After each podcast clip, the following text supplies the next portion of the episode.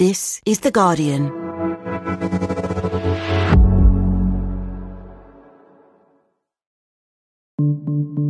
It was a slightly extraordinary scene, actually, in the coroner's court, which is sort of around the back of a, the court buildings, sort of slightly unloved place in the centre of Birmingham. That's The Guardian's social affairs correspondent, Robert Booth. He recently spent time in the Midlands after receiving alarming news about a dangerous drug making its way into the illegal drug supply. I went to Birmingham because I'd been alerted to the problem with nitazenes causing fatalities among drug users, and Birmingham seemed to be a hotspot. Nitazenes are a class of synthetic opioids that are becoming increasingly present in the UK. In Birmingham, coroners had begun to notice it cropping up in the toxicology reports of heroin users who had died. There was a spate of deaths, around 30 deaths in, in sort of June, July in Birmingham. So I went to try and find out really uh, who these people were and the circumstances of their deaths. At the coroner's court, Robert sat alone in a large room, hearing the stories of people who had died in incidents related to nitazenes, including Clive Cooper, who was 38, and 42 year old Maria Green. Both Clive and Maria had died in the same hostel on the same night in different rooms long term drug users with problems, but they got caught up in what seemed to be a kind of bad batch of what they thought was heroin.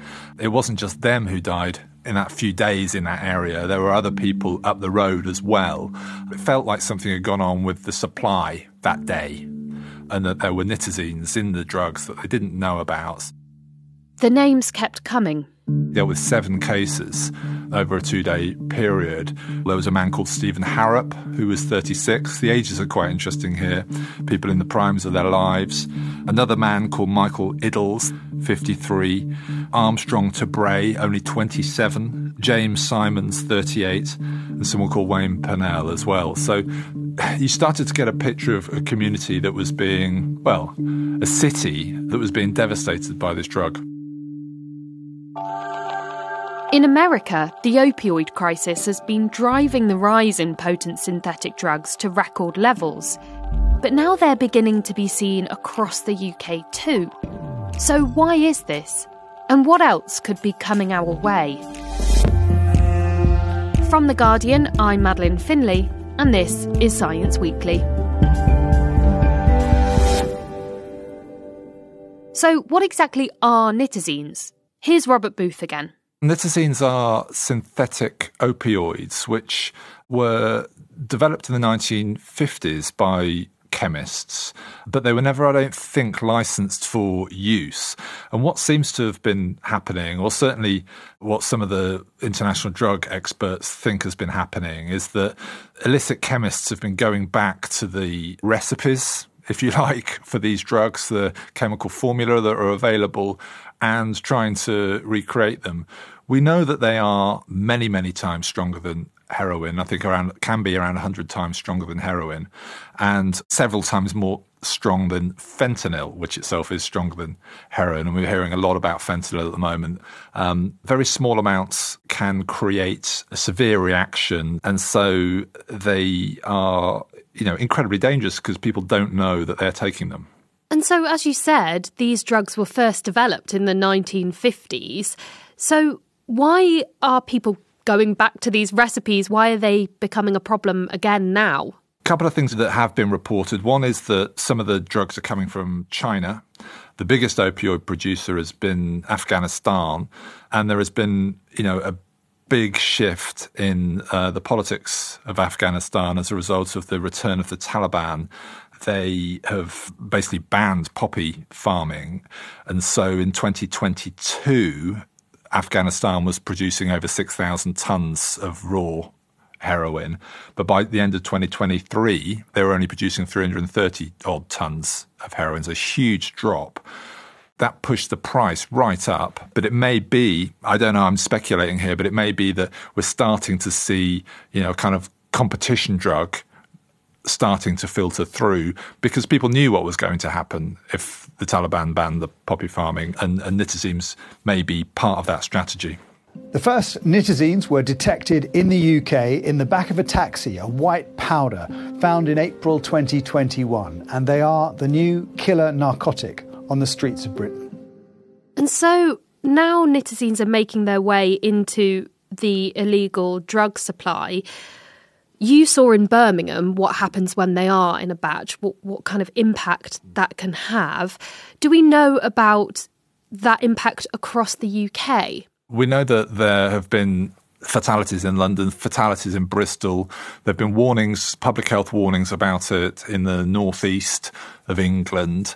And the National Crime Agency, which kind of keeps tabs on this, told us last month that there had been 65 people who died from taking nitazenes in the six months to January.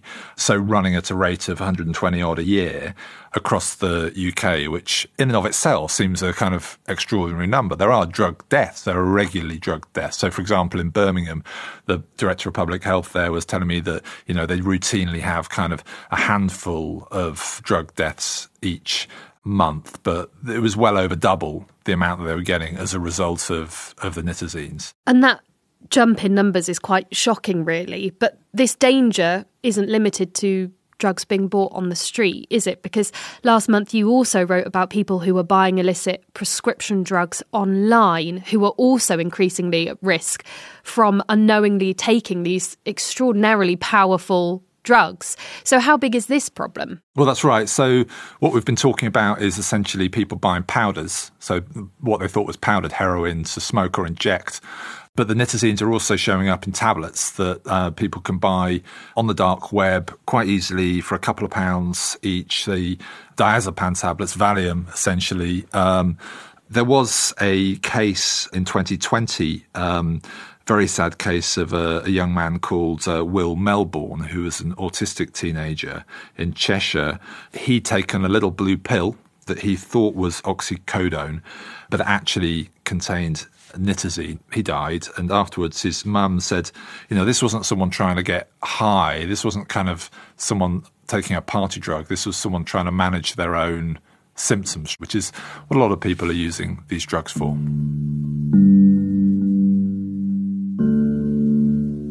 On top of this problem, there are also other synthetic drugs that are now being detected in online purchases. And one of them is the tranquilizer xylazine. So, what do we know about that? It was the the sort of rise of xylazine in America that got me interested in this in the first place, and it is it is showing up a little bit in the UK. It gets detected now and again when people send drugs to be tested at some of the drug testing centres like Wedinos in Wales, where if you're a user or a dealer, you can send a sample of the drug and they will not just tell you what's actually in it, but they will also tell the rest of the world because they'll post those results on the internet. So you can get a sense of kind of you know what's showing up in these drugs. Interesting, actually, when you when you look at these testing results, the amount of different substances that are showing up in, in drugs, the caffeines, the paracetamols, the bicarbonates, or, you know, the, it, these drugs are being packed with other chemicals all the time. But also, you know, these kind of alternative drugs are starting to slip in.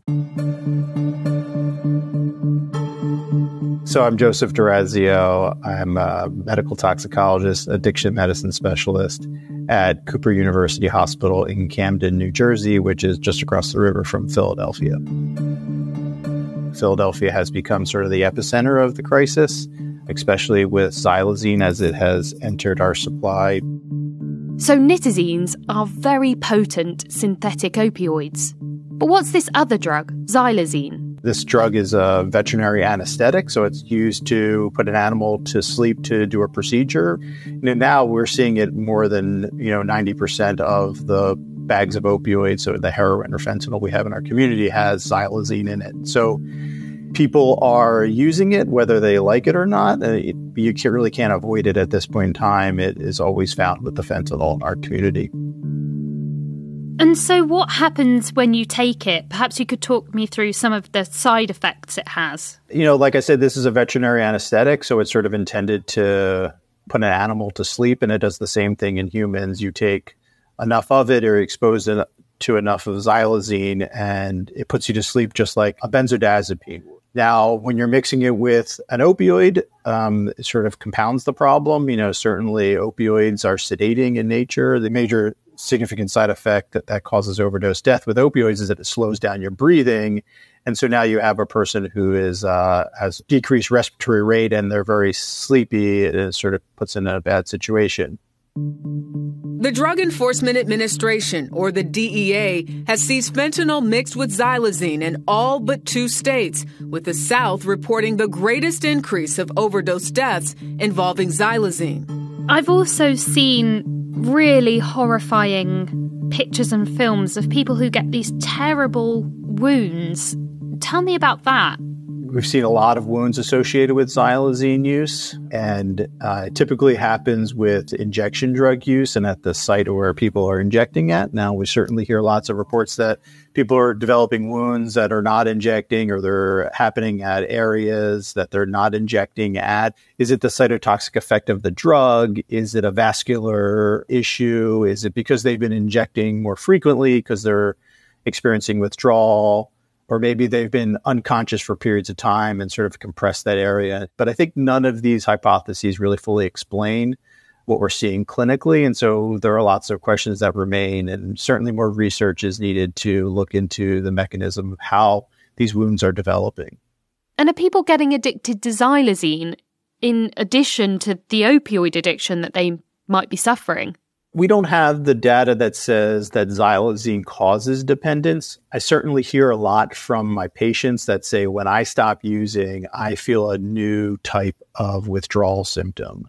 Part of the problem, though, is what a lot of people are describing as their symptoms of xylazine withdrawal has, has their overlapping symptoms with opioid withdrawal. Uh, but certainly, the population really feels like healthcare workers or you know medicine doesn't have a good answer to treat xylazine withdrawal, and so the population oftentimes avoids coming to medical care or to detox because they feel like they can't manage the xylazine withdrawal symptoms. And then combat that with the added wounds that, you know, most inpatient drug rehabs cannot manage. There are significant barriers for patients to get into recovery through inpatient rehab. And actually, last year you produced a study calling for greater education about xylazine and its impact. So, what would you like to see happen next? There needs to be research dedicated to this, to looking into does this have some effect in overdose data? Is there a dependence that comes along with this? Is there really a withdrawal from xylazine that patients experience? How do we treat it? How do we treat overdose? How do we treat wounds associated with this drug? Another thing that sort of has popped up with this is we recognize xylazine is in the supply, but how did we recognize it? Um, and we really have an inadequate toxico surveillance system looking for the new drugs that come into our drug supply.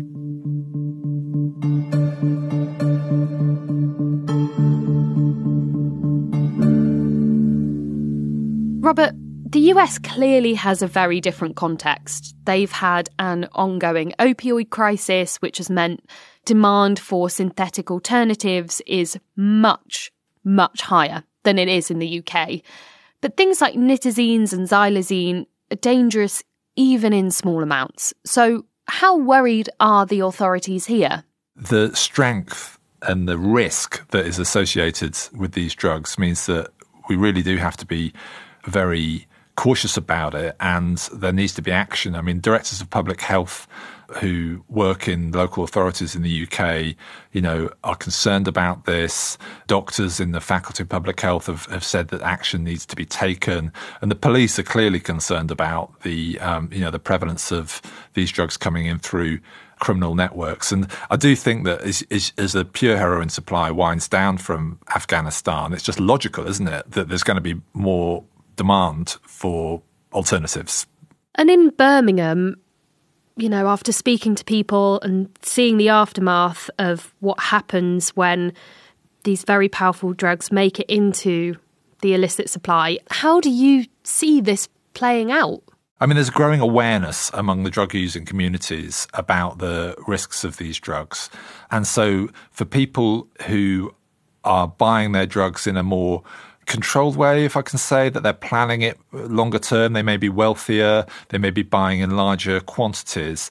They are able to kind of do some due diligence. For street users and people who are living chaotic and strained lives in hostels, they don't have that privilege. The hostel where Clive and Maria died, you know, they don't have facilities for testing this stuff. In the case of Maria, who was someone who had long term drug and mental health problems, there was a really poignant detail, which was that it turned out that on the day that she died, she'd actually referred herself to a drug help charity. So she was in the process of thinking, I've got to get out of this. And then the nitazenes came, and that was it for her. It strikes me that, you know, some of the most vulnerable people in society are threatened by this. And it's probably those people that are going to bear the brunt of it. Thanks to Dr. Joseph D'Orazio and to Robert Booth, and you can find all of his reporting on this story at theguardian.com. And that's it for today. This episode was produced by Holly Fisher, it was sound designed by Joel Cox, and the executive producer is Ellie Bury. We'll be back on Thursday. See you then.